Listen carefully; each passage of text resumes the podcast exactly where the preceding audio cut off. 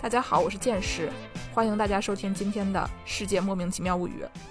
本期节目的内容呢，是我今天下午看了一下午的漫画，然后我觉得这漫画，哎呀，真好看！我现在决定打电话给姚柱安利一下。这个题目呢，叫做《听我的电波吧》，内容是说一名25岁左右的咖喱店店员，阴错阳差成为了札幌本地广播台一档深夜广播节目主播的故事。这个漫画现在在 B 站有正版连载，同时也改编成了动画，是本季的新番。本节目呢有部分剧透，主要透露的剧情是动画第一集和设定有关的内容，以及漫画58到60章之间的两个很小的细节，应该总体不影响大家追番。但是非常不喜欢剧透的朋友们，请慎重收听。平时不爱看漫画或者动漫，但是喜欢听故事的朋友们呢，这期节目就是为你们量身打造的。那么废话不多说，我现在这就给姚柱打电话哈。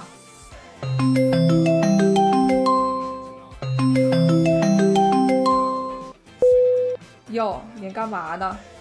我刚上完班，开了一天会。你又粘在家里的这个沙发上，成为了一块姚柱了呀？嗨，还粘在办公椅上呢，并没有到沙发上，一会儿就挪去沙发上。您今天画了什么宠物小精灵的图呀？我今儿排了一下午办公桌，排了一下午会议桌，挺累的。我总觉得你这个工作性质吧，听起来特别像我们在动森里面哈，就是弄那个小房间，然后把这个小桌子转来转去，然后在地上放一个毯子，然后在那个椅子上面再放一个什么小坐垫，然后再往这儿摆一个花。是，所以为什么我动森一点都没动呢？基本上就白天上班，不能晚上还上班吧。你也可以像我一样，白天也不上班，晚上也不上班呀。我今天看了一下午漫画，真不错，听起来比我这有效率多了，简直是太有意义了。你看啥？我看了一个动画，然后觉得这个动画很好看，然后我就去看了这个漫画了。让我给你介绍一下这个漫画，哎呀，好看啊！这漫画呢是讲广播节目的，就是它叫什么？它叫《听我的电波吧》。然后日语叫做就是 nami o ki dekure， 那个 nami 就是波的那个字，就是它不仅限于电波，它也可能就是比如说听大海，也可以是这个 nami。然后呢，这个女主角叫米娜嘞，叫做美奈玲，古田美奈玲，是一个25岁的成年女性，但是就年纪比较小，她是一个咖喱店的店员。就是说，你说这是一个广播节目，怎么上来是一个咖喱店的店员，对吧？嗨，咱们这也是一个广播节目，上来一个人民教师，上来一个包工图的绘图员，不是一个意思吗？对吧？就是它的设定是这样的，是说有一个小姑娘，她就25岁，然后呢，她有一天她在小酒馆里面，叫什么来着？刚跟男朋友分手，然后她就心情不是很好。然后呢，他就在小酒馆里面喝酒，喝了酒以后，旁边坐了一个大概50-60岁的一个大叔，然后他就看这个大叔啊，觉得长得还可以，然后挺会说话，就跟这大叔聊了起来，然后就说，哎呀，我这个男朋友啊，不行，我这个就是这个已经分手了这个男朋友啊，说为什么不行呢？说他这个人就是太能说会道了，骗我，然后说怎么骗呢，对吧？说是骗了他50万，50万是多少？50万大概是人民币能有，3万多块钱。哦，那还不老少呢。她说她的男朋友能说会道啊，跟她说她是福冈人，然后说老家开的工厂啊，遇到了一些经济困难，然后说了半天，就声泪俱下的跟她说这个老家的工厂需要拯救，然后说是要带着钱回去救他们家的工厂，然后后来就是拿这个钱就跑了，人就不见了，这么一个事儿。这故事背景在哪儿？在东京还是在哪儿？你刚刚听说他是咖喱店的店员了，他是汤咖喱，你在想是哪里？并不知道汤咖喱是哪儿，给我们科普一下。哎，就一般的咖喱呢，就是日本全境都吃普通咖喱，但是吃汤咖喱的呢，就是冷的地方，因为一般的咖喱它就是那酱浇在米饭上，但汤咖喱是一个那种喝的热气腾腾的一个东西，所以它是冷的地方才吃，所以是北海道。这个故事呢，就是发生在北海道的札幌。哦，札幌是个大城市吗？正好是个大城市。它这个店它开在Susukino， 是一个 Susukino 叫汉字怎么写宝野、啊、好像、然后是一个著名欢乐街、就是歌舞伎厅第一它第三中间是一个啥我忘了就欢乐街就是有一些地下产业的那种对都是一些那种比较啥都有的这么一个地区吧。然后呢就还没说完那男朋友呢，然后说这男朋友卷了他的50万啊就跑了，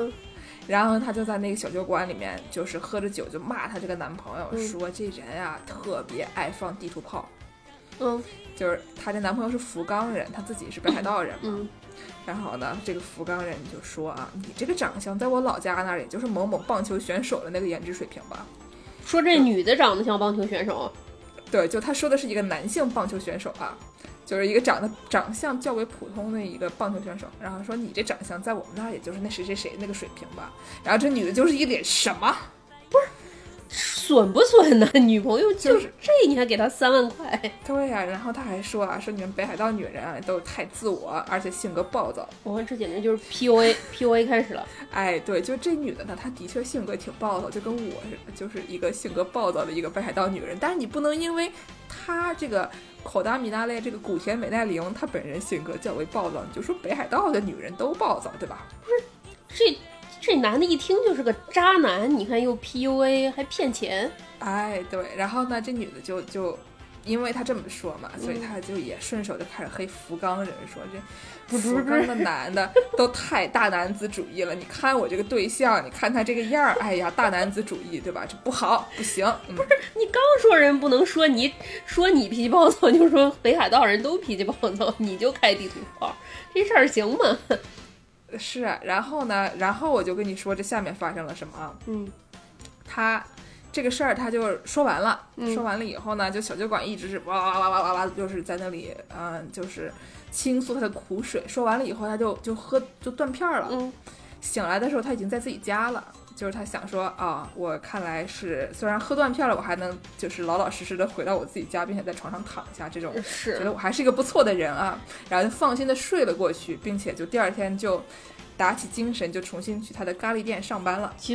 其实听起来还有点可怕，你想你一个女生自己在一个小酒馆里喝断片了，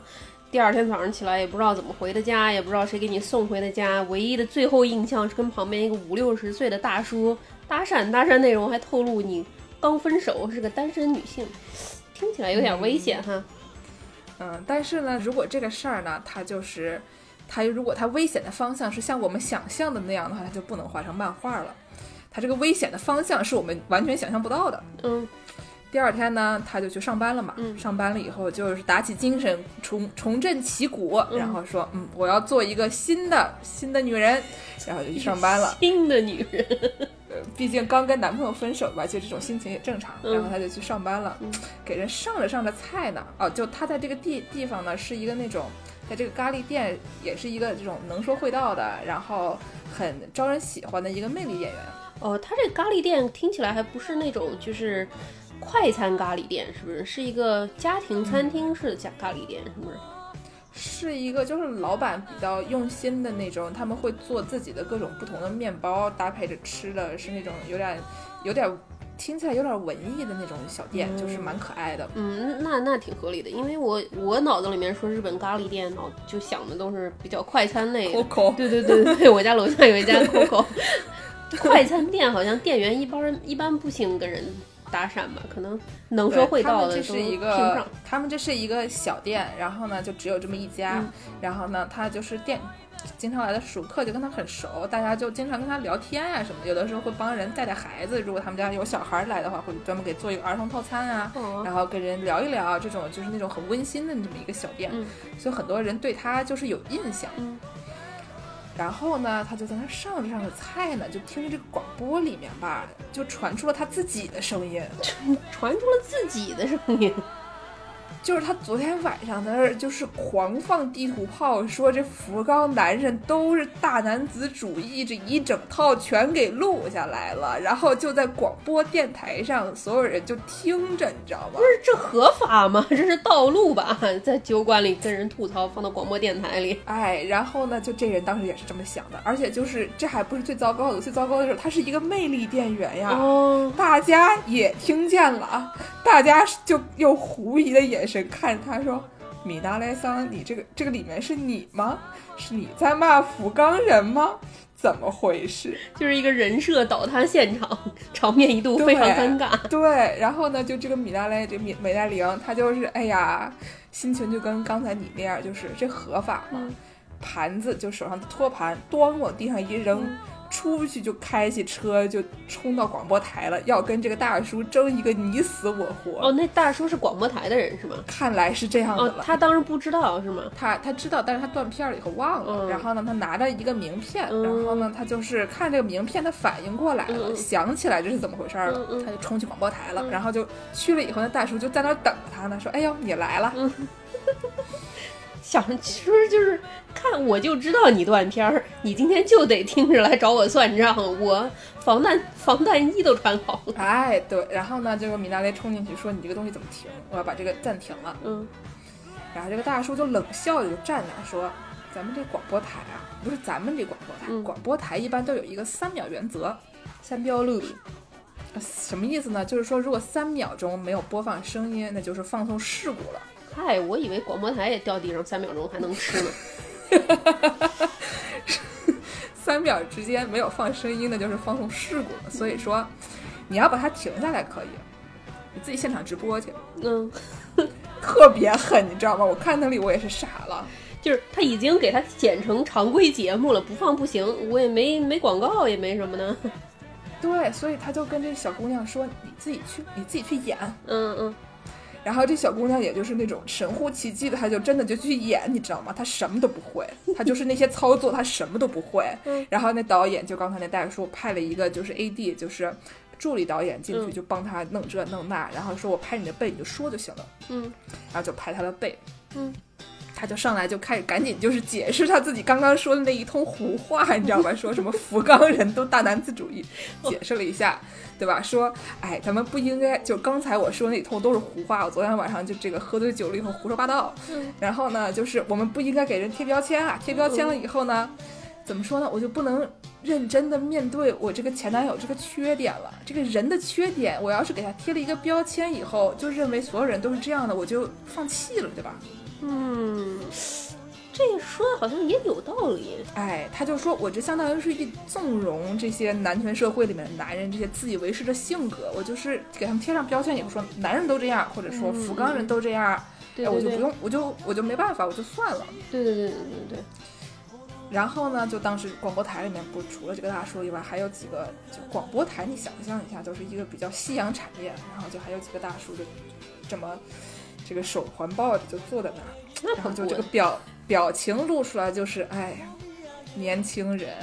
这广播台听着还不错，咱们广播台连大叔都没有，哎、对吧、啊？就是他说这个话呢，听起来就是热血的年轻人呼吁大家要理解人的本质啊，这种感觉就是听起来有点主旋律了起来。对，而且又挺温柔。你想，这个不给人贴标签，一部分说是不放地图炮哈，另一部分也是比较替别人着想嘛，就是你知道，挺温柔的这么一种说法，也是比较年轻、比较单纯的一种观点。对，但是这个节目没到这儿结束，他这个结束最后一句话说的是什么呢？他就是那个这个我当时最开始看的是。动画片虽然画的跟漫画很像，但动画片因为它有声音的这个部分嘛，它有这个配音演员就在那里演，然后就是他演的这个女主角说话非常快啊，一整套，然后呢，而且声音很有起伏，到这里的时候，之前他都是以一种那种比较像是解释，虽然声音也很大，但是就是以一种解释的口吻，突然就画风一变，急转直下，大喊一声说。米搜就是她男朋友光雄，老子就算追到天涯海角，也要把你逮出来宰掉。这段让我想到，你没有看过那个亚马逊去年吧，前年初有一个剧叫《了不起的麦瑟尔夫人》。哦，看过，就是有点像那个情节，也是一个女的，她老公也是一个渣男，然后也是气得不行，半夜喝断片了，跑到人家那个脱口秀剧场上去骂了一通老公，结果红。哎，对，什么人上广播节目就是预告杀人啊，这就是要被抓的吧，对吧？北海道警察干什么了？说是赶紧快来看看这个口大米娜嘞，说是你怎么回事，你为什么在广播节目上就是预告你要把你男朋友杀掉？预告杀人也太严重了，说一句我给你还宰了。哎，就这个剧呢，它的作者是一个叫做沙村广明的一个人。这个人呢，就是他以前有一个著名的画，就是他有一个著名的作品，是大概93年的时候就开始连载了，我们那时候2岁，就所以可能没怎么看过，但是挺有名的，叫《无限的助人》，你听说过吗？哦，无限的助人，嗯哼。你看了《无限的助人》，你就知道，就是他是一个这个江户的时候武士（括号木村拓哉）。对，给大家解释一下，姚助我本人是木村拓哉头号，不能说头号吧，就特大粉丝。对，脑残粉。我这个录音的房间旁边，我手边就放着一张《无限助人》的海报。当时来洛杉矶，我还去看了首映。哎呀，这个《无限助人》我真是太知道了。嗯，他就是《无限的助人》的这个的原作，然后呢，故事讲的是一个这个武士江户的时候的武士替一个孤儿报仇的故事，所以是一个那种动作戏很多的、很热血的、很酷的这么一个。我没看过漫画哈，我只看过电影，看着挺黑暗、挺血腥的一个作品。就是他的原画呢，是反正就是你就觉得动作戏特别的、特别厉害。我也没怎么看过，我就是翻了2下，然后我就觉得他的动作戏就是很有劲。然后呢，就是他能把一个广播剧啊，有的时候也弄得像个动作戏一样，就是他就是会有一些那种特别迷的操作，就是他就是当时这个大喊一声说米兹欧，我追到天涯海角要把你弄死的这么一个过程，就是有一种动作戏的感觉，就是分镜画的像武侠片一样。对，等会儿我跟你说说这个剧还有哪里武侠，但是在这之前我突然想到啊，这个沙村广明他是多摩美术大学毕业的。多摩美术大学呢，好学校，是东京有2个美术大学，就2个比较有名的，其实也不止这2个，但是就是经常大家就是连在一起说，因为他们俩名字很搞笑。武藏野美术大学，人称母萨逼，就是你听着以为骂人呢，他是母萨西诺的那个武藏，然后加上美院的那个美念逼。你真是南京人惯性思维，听什么那字儿结尾都觉得，你别急，都觉得是语句词。你别急，还有多摩美术大学，你看多摩美术大学怎么读？哎，我已经知道了，这得逼念塔妈逼，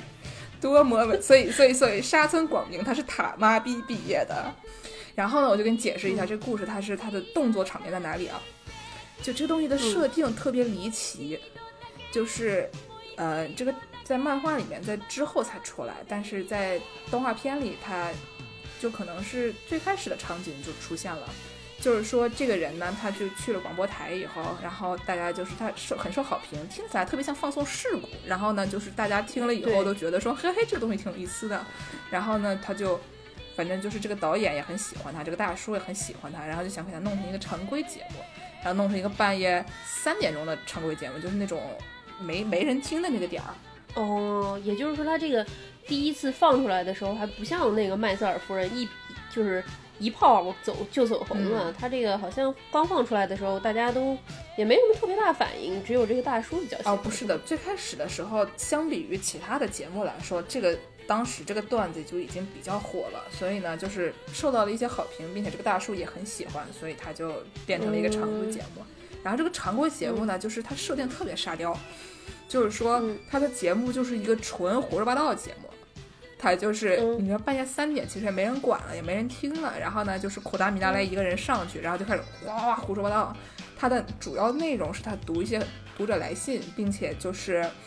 给他们就是讲一些那种乌七八糟的回复，就比如说你去看一个什么东西洗涤一下心灵吧，那种就是都是吐槽。但是对，就是一个人生导师的工作嘛，总体来说。对，但是呢，它的设定是一个什么呢？就是动画的第1集是画了一个熊，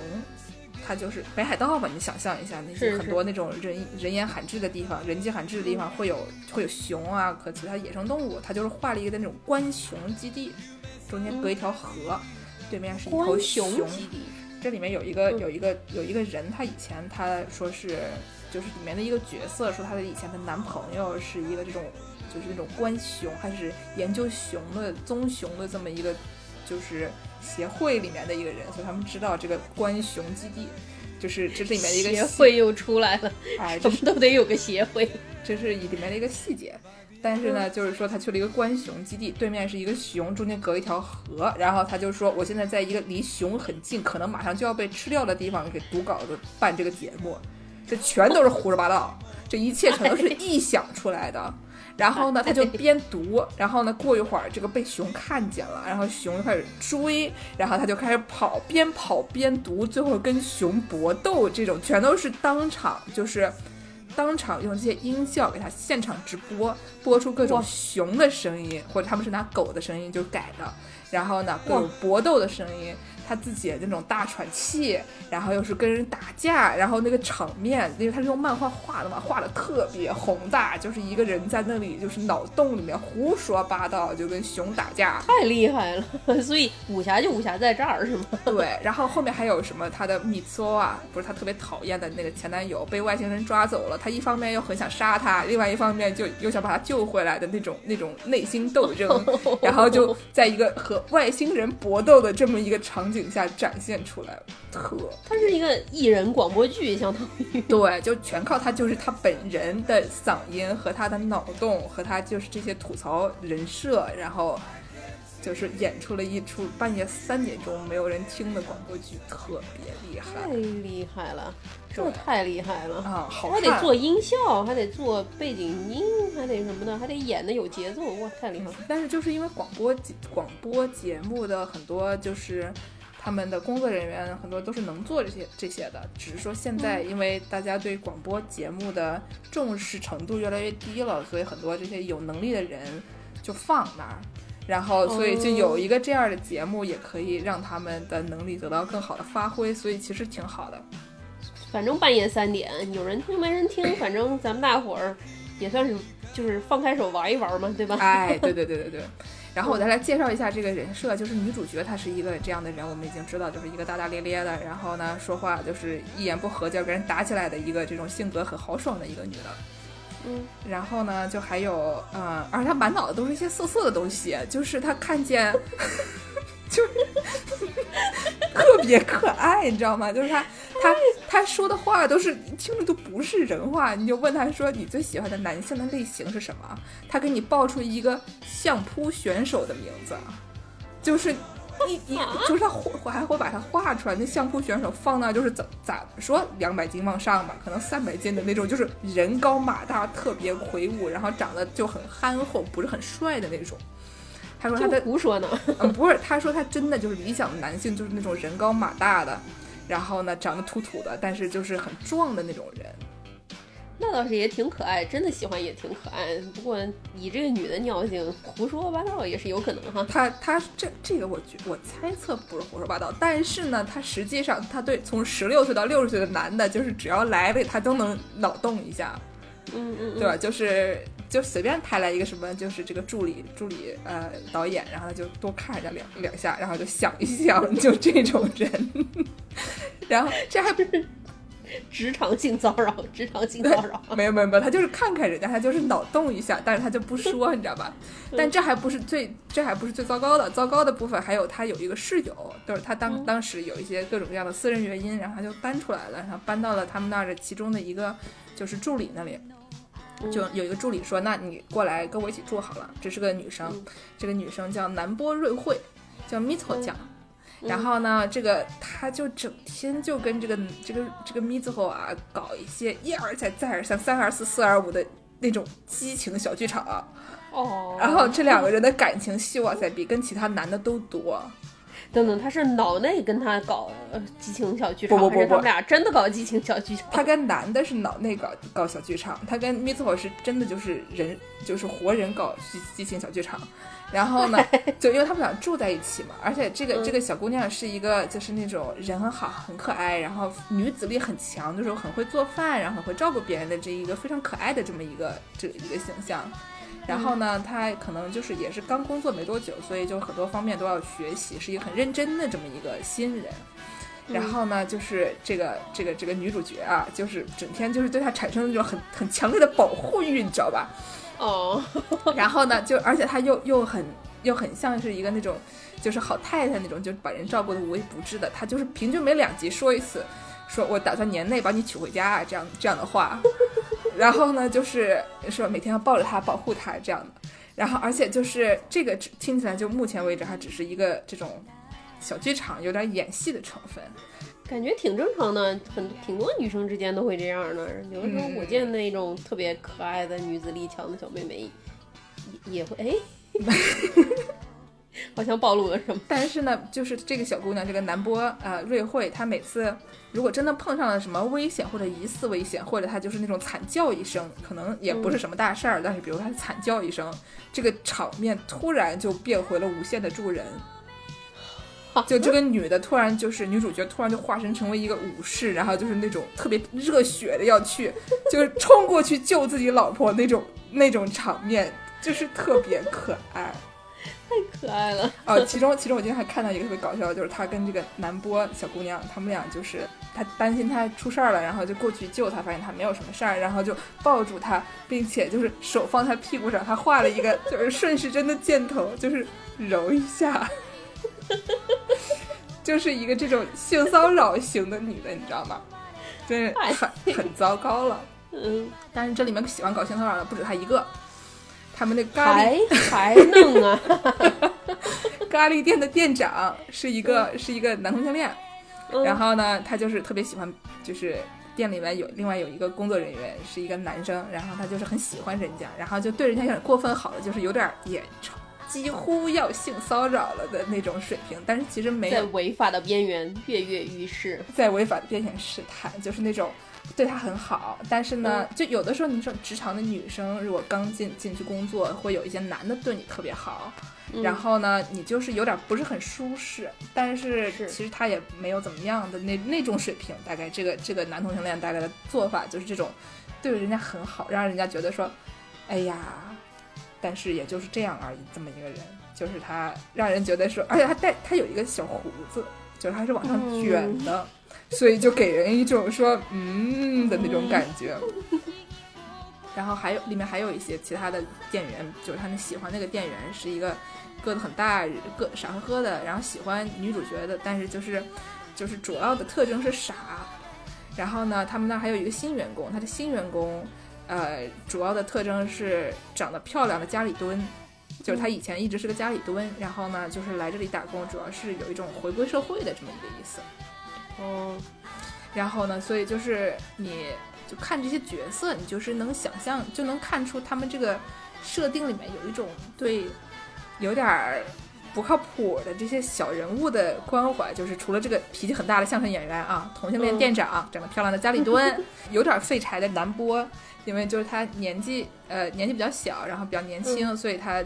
经常会感觉自己比较废柴，但其实他还好，只是说对，就是老觉得自己不如人的这种怯生生的这么一个小姑娘，年轻小姑娘们可以理解。还有就咖喱店刚才那个就是男友力很强那个智障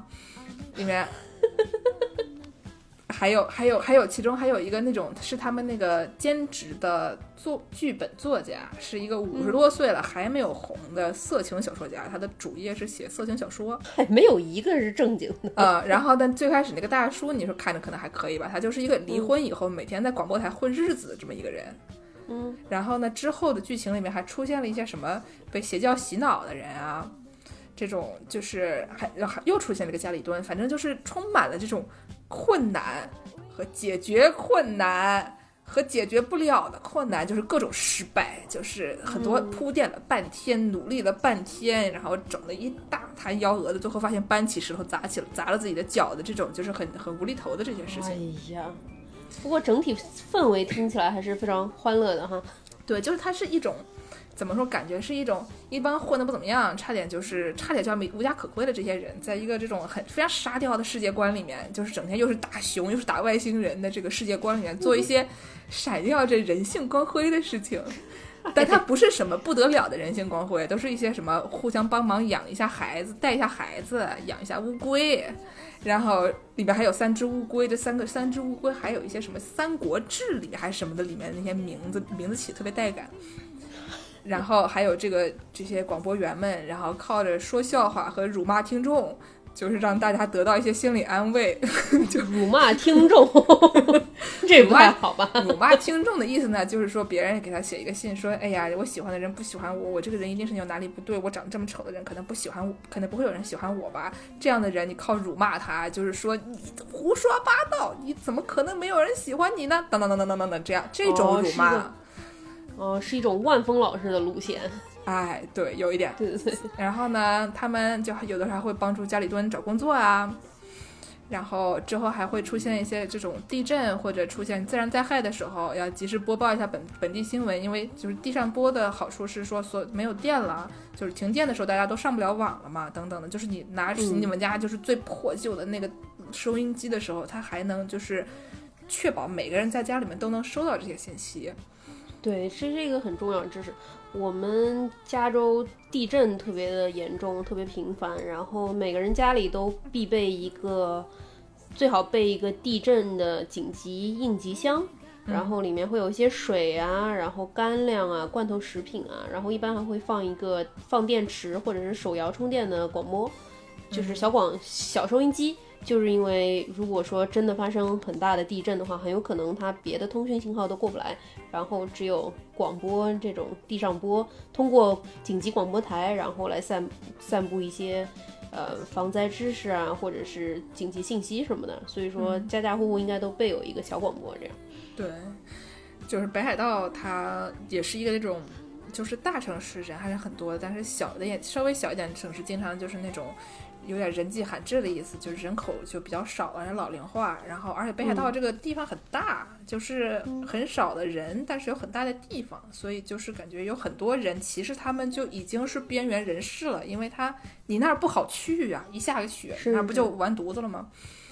然后呢就还有播报新闻啊，还会有一些比如说就是也是自然灾害的时候，他们这个咖喱店就以身作则，出来把咖喱免费分给街坊邻居吃，这样的这种很可爱的这个事情。哎呀，真好，真好。你说现实生活中能有多大的这种人性的光辉吗？还不都是一些小事儿。对，我们现在也有这个疫情的问题，所以也能看到一些在小的地方闪耀出的一些人性的光辉这样的。怎么突然就正能量了起来？我下面还要讲一些更加正能量的东西啊，就是这个节目它其实就是这个漫画或者这个动画片，它讨论的是其实是一个广播节目是什么的一个问题。就是我们如果想一下的话，除了刚才这种地震灾害的时候必须得需要广播，就是其他东西可能用不上哈。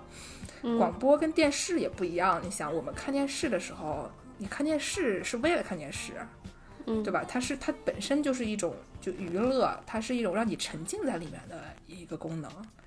虽然有的人像我对象，他喜欢一边看电视一边玩手机，然后问他说你到底挑一个播，然后他说不，我两个都要看，然后过会儿你问他说你看了什么呢，他说啊，刚才剧情是什么。这种人挺多的，我经常就是看一电影，然后看上豆瓣看影评，然后就会有人发个一个莫名其妙的东西，底下人一排评论，看电视看电影不要玩手机。对，但是你主要想一下，比如说什么小视频啊，或者就是电影啊电视这些东西，理论上而且经常他们想要达到的一个效果是它是一个这种沉浸性的一个体验，而且它经常是一个合家欢的娱乐活动，就是我们大家坐在一起看电视，对吧？就是很多人家庭就坐在一起看电视，我们是专心致志坐在那里要被分心的，就是我是全神贯注的被分心这么一个事儿啊。对，而且电视它一下给你传播的这个信息量非常大，它有画面，它有声音，有的时候它还有一些文字信息在上面，对，你需要基本上全神关注，你才能接收到所有的信息量。而且有的时候像我们这种比较沙雕的人，就是不好好就看一些那种什么快乐大本营，非要看一些韩国偶像剧这种，就是你不盯着看，你能知道他在说什么吗？你不知道，对吧？你就是一个字儿一个字儿读那个字幕。哎呦喂！但是广播，你想象一下啊，它其实，我下面要说一句非常深沉的话：广播见证的是人类最纯粹的孤独。对，我觉得广播是一个特别私人的东西，听广播是一件特别私人的事儿。我觉得两个人一起听，特别是谈话类的广播，听音乐好像还更合理一些，听谈话类的广播还是挺不常见的。因为我试过，因为我这两年，特别是自从我家属搬去三藩之后，我自己一个人住，然后我就听了特别特别多的广播，有的时候听到很好的节目也会给别人推荐嘛。然后试过几次有朋友跟我当面来的时候，大家一起听同一个广播，总觉得好像有一点尴尬，像是把那种很私人的情绪跟别人共享的那种感觉，好像有点再好的朋友那个这个亲密不能一起听，是，但是啊，但是这个听广播这个事情真的是我自己一个人住之后听特别特别多的广播，包括你刚才说的上班的时候有一些做一些不是那么需要脑力的一些工作嘛，在真的做设计的时候当然是不能听的，但是比如说有时候你一个设计做出来，但你要把它实现的时候，这个中间这个过程是很多不太需要脑力，只是需要手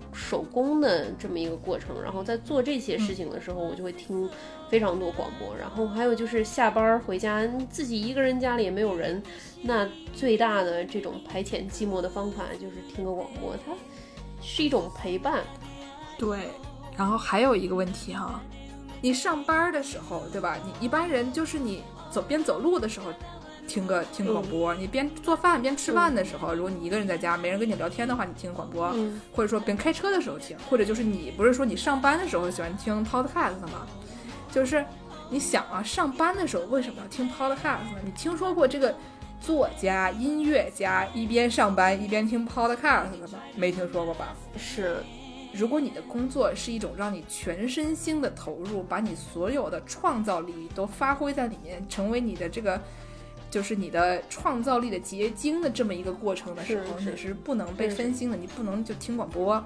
但是呢，我们一般上班，你说我备个课，或者你这年老人家画个图，那都是老板跟你说你干个这，然后你就说行，我干个这，是个没有灵魂的工作。然后这个干的这个过程呢就很无聊，而且就是说你干这个事儿呢，就是说就不像比如说我种花，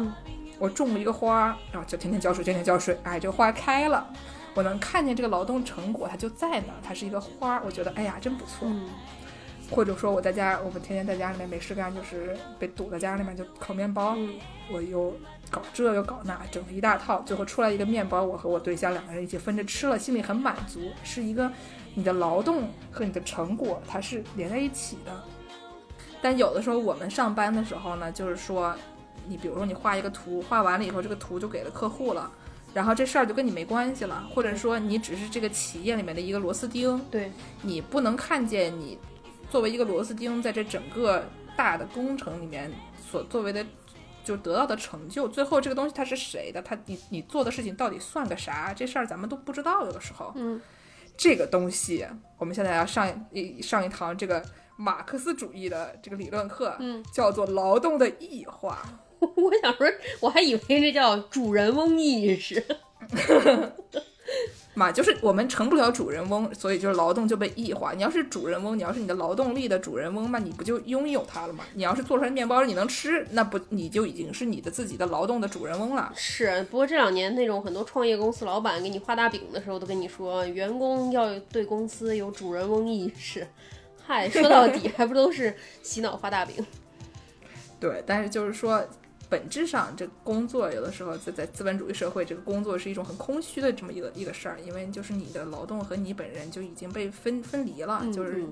这你所做的事情就是无意义。有的时候就对我们来说，你说你做个这，经常我们大家会想说做这图啥，你 对马克思主义一下，你本人就是一名生产工具创造的价值也不归生产工具所有嘛，对吧？对，所以说我认为哈，听广播是对这种异化的一种反抗。就你一边听广播一边工作的时候，就是说你是强行在你做这个无意义的事情中间，我加上了一点意义，或者说加上了一些精神寄托。 对，就是说你想象一下，我一边就是假如我是一个流水线工人，然后我就每天就听听广播，然后呢我听就是这一天过去了以后，我能感觉到我知道的一些事情，它不一定得是知识，它可能是一些就是别人的家长里短，但是我觉得我和世界产生了一些联系，我不是完全和我的劳动分离的这么一个事儿，就是我通过广播和世界重新建立了联系，就是你看你刚才说的是一种陪伴这样的感觉。我觉得你说的太对了，我觉得就是真的就是有的时候听这个 podcast， 就是特别特别多人说好像做事情的时候如果听什么东西会分心，但是我的感觉是相反的，特别是越做的这个工作越无聊的时候，反倒越听 podcast 好像手上做这些事情的时候能够更加高效率的去做。如果说要我不动脑，然后完了之后或者说就是很枯燥的在做这件事情，效率完全比在听了广播之后的这种效率好像还要更低一点，因为听着这个广播就好像觉得我做这件事情好像有点意义，就是至少做这件事情的动力就会比不听的时候的动力要强，然后反倒效率会高不少。对，就是你一方面是你就是做这个事儿，它其实只是一种变成一种调剂，就像有的人喜欢一边看电视一边织毛衣一样，你听广播和织毛衣这个事情，就是你的重心已经变成听广播，所以呢就是你工作只是在手头上顺便织一下毛衣的这种感觉，就是你给自己就是产生了一种主人翁意识，对吧？就是你觉得好像重新把你的生活的这个主动权给拿回来了。是。而且呢就是同时就会有的时候因为你这个不用满脑子就想一些乌七八糟的事情，所以就是可能手上的这个活干的也稍微好一点。真的所以就是从这个角度来想，它的目的不是说让人就是全身心的沉浸在里面去娱乐，它就是普普通通的就是我陪着你的这么一个功能。对，所以说他这个小漫画里面的这些角色的设定就特别好，就是他都是一些就是不靠谱的这些活得磕磕巴巴的这些人，就跟普通人是就是特别普通的人，就是普通人。对，然后呢所以他就给大家或者给他们的听众或者给这个漫画的读者或者给这个动画片的就观众带来的这种启发，可能就是我们今天所有的倒霉和失败就都可以当明天的笑料，就是大家都是拿出来就像口大米拿来着，拿出来就吹一吹说一说，就挺好笑的。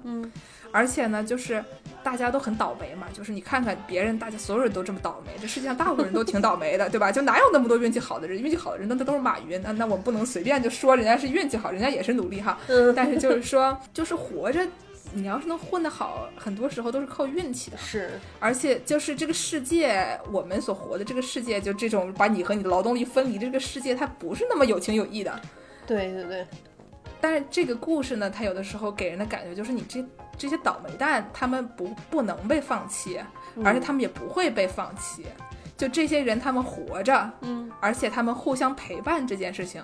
就已经是对我刚才说这种无情无义的世界的一种抵抗了，而且他们是一种非常有力的抵抗。是，你想，就这些里面，我给你举一个例子，他们就是，就是之后发生了一个，我觉得这已经算剧透了吧？这算剧透不？那我逼剧透预警哈。剧透预警啊，就其实这不是一个特别严重的剧透，只是一个剧透里面的一个细节，就是里面可能在漫画里面出现了大约2秒钟左右吧，说因为它里面有这个就是自然灾害情节，有跟地震有关的，然后呢就是大家就停水停电了，停水停电以后呢就有各种各样的这种情况嘛，然后就是有一个就是广播台他们的功能就是一方面是给大家提供信息，另外一方面也是就是还是演着节目让大家就是基本上就是这种东京电视台持续播放动画片，告诉大家说没事儿，咱们还在放动画片呢，这个世界还能持续运转这种感觉，你知道这梗的意思就是说很多日本的重要电视台如果出现了一个什么重大的问题或者就重大事件的时候，他们会暂停现在播报的这个节目，然后开始报这个新的就是紧急新闻。但是呢日本这么有这么一个电视台，它就是死都不播新闻，它就是任何时候不管是发生了什么他们都在播动画片。这个电视台呢就是一个就是日本人神经上的一根准绳，他们就回去看看说，哦，他们还在演动画片，说明这个事儿还不大，这个事儿还没到还行。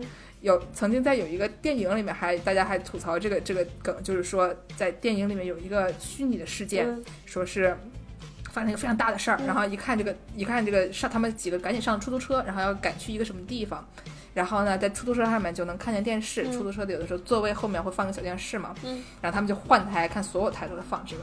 然后放到这个东京电视台的时候一看说，哦，还在放动画片，然后他们就心里舒了一口气。这个时候东京电视台也切进去开始放这个新闻了，然后他们就想完了，这一下事儿了，哥斯拉登陆了，对，就这种感觉。所以就广播台有的时候他们给人的就是给人也是一种就是舒压的，就是不管什么时候就是大家还在一起说一些就是没有什么营养的内容，让人觉得说虽然地震了，但是我们大家还是在活着的，还是在说一些就八卦的，然后就这么一个功能。然后呢他当时这个节目他就还提了一个事情，就是他们比如说会读一些别人发过去的读者来信的时候是推特这样的形式，然后呢就有一个女的说，我今年38岁，不知道这个信息有什么用啊，一点用都没有。对，日本人读这个电台特别爱，就说我是多少岁，然后哪儿人对，然后说我今年38岁，我开了一个18禁的成人澡堂成人澡堂嘛，对，他开了一个18禁的澡堂，然后呢因为地震了，然后大家可能家里停水停电，所以我们这个18禁的澡堂可能不搞18禁了，我们现在就是免费给所有人开放，我周边的如果你们大家能来的人，要告诉大家地址，说你们能来的人如果来的话可以拖家带口的来，我们这是现在暂时不是18禁澡堂，你们带着什么老婆孩子一起来没有关系啊，就是是一个那种听起来又有点就是这是什么，但是又有点温情的那种片段，就是挺可爱的。然后这下面这个也有点也是有点什么剧透的意思，就是里面有说在荒郊野外，然后有一个地方广播信号有可能传不到，所以他们派了一个助理导演开车来回开了15个小时过去给他们送这个就是发电设备，然后确保他们在这个地方就是荒郊野外，可能那边的住民也就15个人吧，然后确保他们那边也能得到这个地上波，万一有什么重大的事情，万一什么核电站或者什么有什么问题要紧急疏散的时候，确保他们能不会不被通知到这么一个事儿，就是也是就是你图啥呢，对吧？但是光辉了，你要这事儿你要做吗？你也得做，那种感觉是太好了，就是一个非常可爱的这么一个电视，这个漫画作品，我非常喜欢。一追了60集，里面全都是从昭和一直到现在的各种文化梗，就是潮流文化梗可能有点过时了，但潮流文化就各种什么相扑选手啦，各种就是演唱明星啦，然后棒球队员啦等等这些乱七八糟的梗，然后还有一些什么三国呀，这种就是日本人经常喜欢追的这些乱七八糟的东西。反正看那个动漫的时候的感觉，就是因为动漫它要创造出这个速度感嘛，就它得展现这个女的啪啪啪啪啪啪啪啪啪说个不停。所以他有的时候这个字幕过得太快了，然后这些梗都没有办法解释。就是看漫画的好处是你可以慢慢的看，不过听起来感觉是就是能听得懂梗，可能会更有一些趣味，但是就是不是那么懂这些梗，也不影响欣赏这个作品。听起来是一个非常温暖的一个作品。对，然后呢，就最后再放一点我自己比较喜欢的内容，就是她这女主角她喜欢剖析她自己的感情生活嘛，就是经常是比如她这个男朋友米茨欧啊等等的，然后呢会反思一下自己的这些，她自己的做的可能有点渣的事儿，比如说她，可能是我喜欢一个别人喜欢我，但是我不是很喜欢他，但是我很喜欢他喜欢我这个事儿。如果他不喜欢我的话，我就觉得有点伤心。然后呢，就是有点中二，但是呢又有点渣，但是又有点人之常情的这种感觉。就是说，有的时候恋爱方面的这些感情不一定是纯粹只是恋爱，有的时候也是有一些自尊心呀、等等这些东西就夹杂在一起。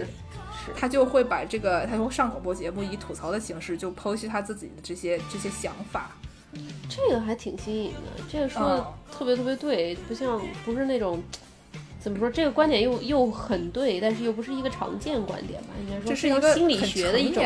很成年人的一种就是恋爱关系。就是它这里面的好处是它不是说上来就是说王子和公主幸福的生活在一起这样的，它就是把所有人都放在那里，然后呢他们之间可能会有一些我刚才说的这两个女生之间可能有一些感情，但他们也不一定是真的激情，但是它也不一定就是纯粹的就是室友关系这种。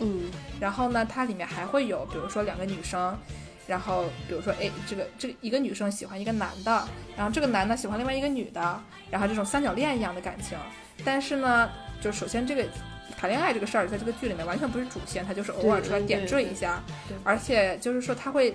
表现出这个女生她相比于就是对她对这个男的的描写没有对她那个情敌的女生的描写多。就是说她会她一方面就是能看出来这个男的为什么喜欢这个女的，就是觉得女的其实也挺好的，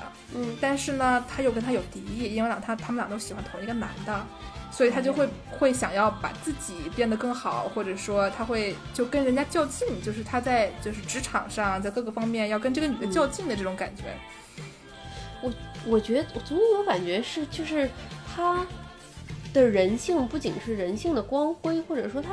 整个就是不愧是一个70年生一个成熟作者的作品，她这个整个对人性的这么一个描写，它是一个很全面的描写，并且很大人的视角，它不是一个它不是一个光温暖光主旋律，然后就结合你刚才说的就看着让人听起来让人感觉特别好。就是这个社会它把我们每一个个体的人性先剥去，你才能作为生产工具存在，但是这个作品是一个更就是把你的人性给你找回来，就是告诉你，对，就是就像他最开始说的那样，不要给福冈人贴标签那种感觉。他就是他把人身上的标签都剥下来，他虽然给你放一些什么，就是里面有一些这种傻呵呵的这种就是直男，然后有一些同性恋，然后有一些这乱七八糟的这种38岁开这个叫什么来着，开18禁澡堂的这些人，就是还有写色情小说家，这些大家都是好像看起来都是有标签的，对吧？但是它的作用就是把这些人身上的标签就都摘下来，然后给你看看说你个50岁的色情小说家他们干的事儿，其实就是大家干的事儿都这样，标签后面都是一个个的人哈。对，说到我刚才说的那个就是这两个女的之间较劲的这个内容啊，就是说不是他们俩之间真的针锋相对了，但是就是他每次他们俩在同一个地方出现的时候就会有一些这种就是张力。然后呢这种其实你自己想一下，千百年来在只要有两个男性角色的经常是两个男的抢一个女的的时候，你能看出他们两个男的里面有张力，这真的是一个屡见不鲜的一个情节。就是用难听一点的话来讲就叫做兄弟如手足女人如衣服，对吧？就是你两个男的抢一个女的，他其实只是为了展现两个男的之间这种仁者见仁，鸡者见鸡的关系，就他们俩不一定是真的要搞基啊，就是所谓的有的时候是友情，有的时候是那种就是那种就是怎么说是敌是友似敌似友的那种关系，他们两个之间有很多层次的那种感情，有的时候是又针锋相对，但是又有点惺惺相惜的那种感情。女人呢就是中间他们就是互相赠送或者抢夺了这么一个物品，就像两个小男孩抢玩具一样，这个玩具谁管这个玩具长什么样，对吧？主要是这两个小男孩抢玩具的这个过程，这也是挺自然。我从个人经历来说，有这样的情况下，确实是会更把更多的情绪投递在充当情敌的这么另外一个女生身上，就是这当一段感情中间出现一个竞争者的时候，你的情绪就更不关乎于感情本身了，应该说更关乎于你的自尊心，就是你的重点就放在对方身上，就对于你来说，对方相当于是你一个竞争对手，他是你的一面镜子，能照出你对自己的评判，或者说这个男生你在意的这个对象对你的评判，他有什么样的品质吸引对方，而这些品质是不是你所没有的。然后有的人就会就是更加执着于这个这个另外一个女生身上，这个是一个听说过三个字吗？打小三。嗨，对对对对对，人民群众喜闻乐见的题材打小三，最喜爱的路线打小三。但是就是你给对方贴上小三这个标签之后，你就很难看到这个标签后面他，哎呀，这么说是可能都被人骂。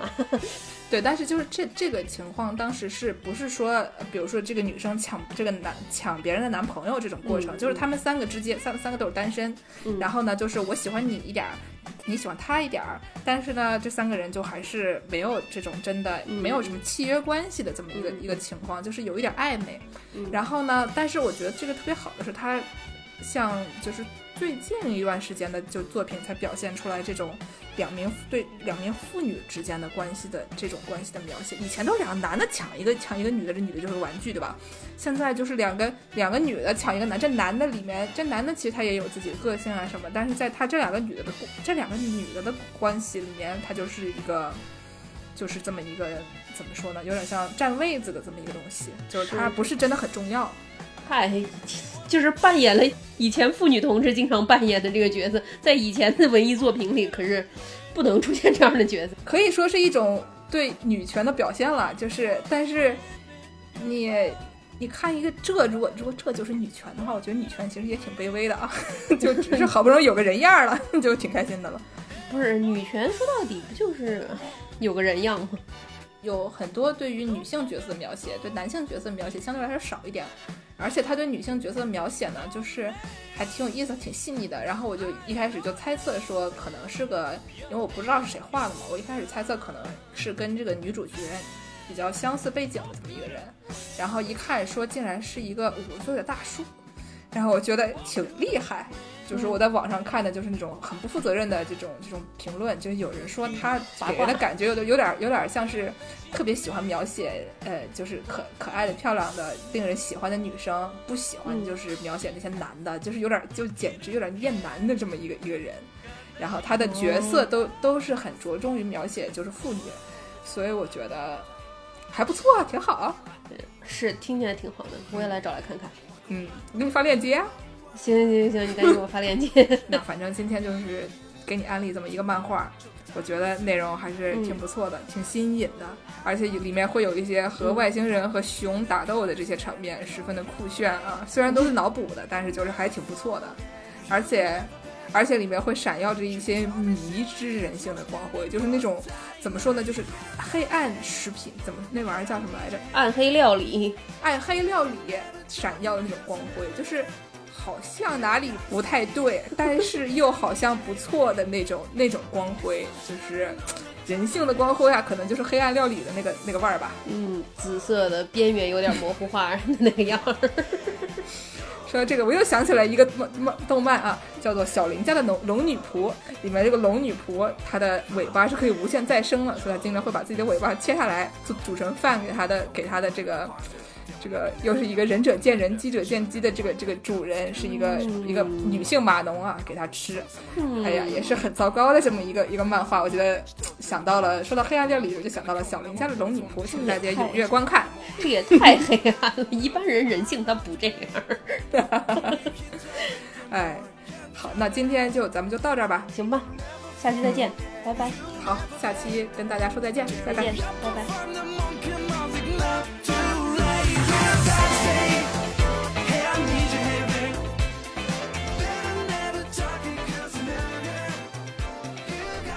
在节目的最后，给大家送上一首动画改编作品《听我的电波吧》的片头曲。最开始有几句日语是古田美奈玲的配音演员北海道人杉山理惠演绎的，大家也可以听一听，体会一下这名声优的魄力。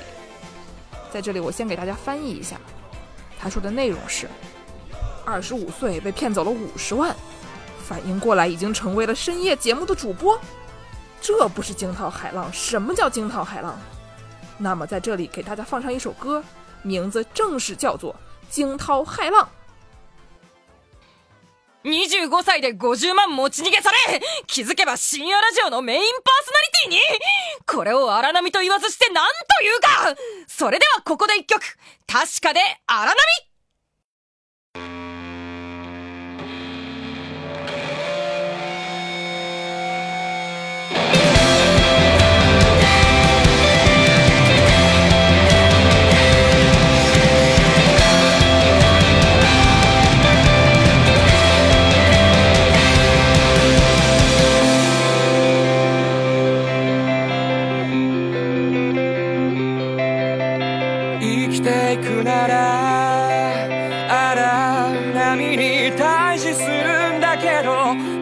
だけじゃないところで僕たちは出会う。描いては決して繰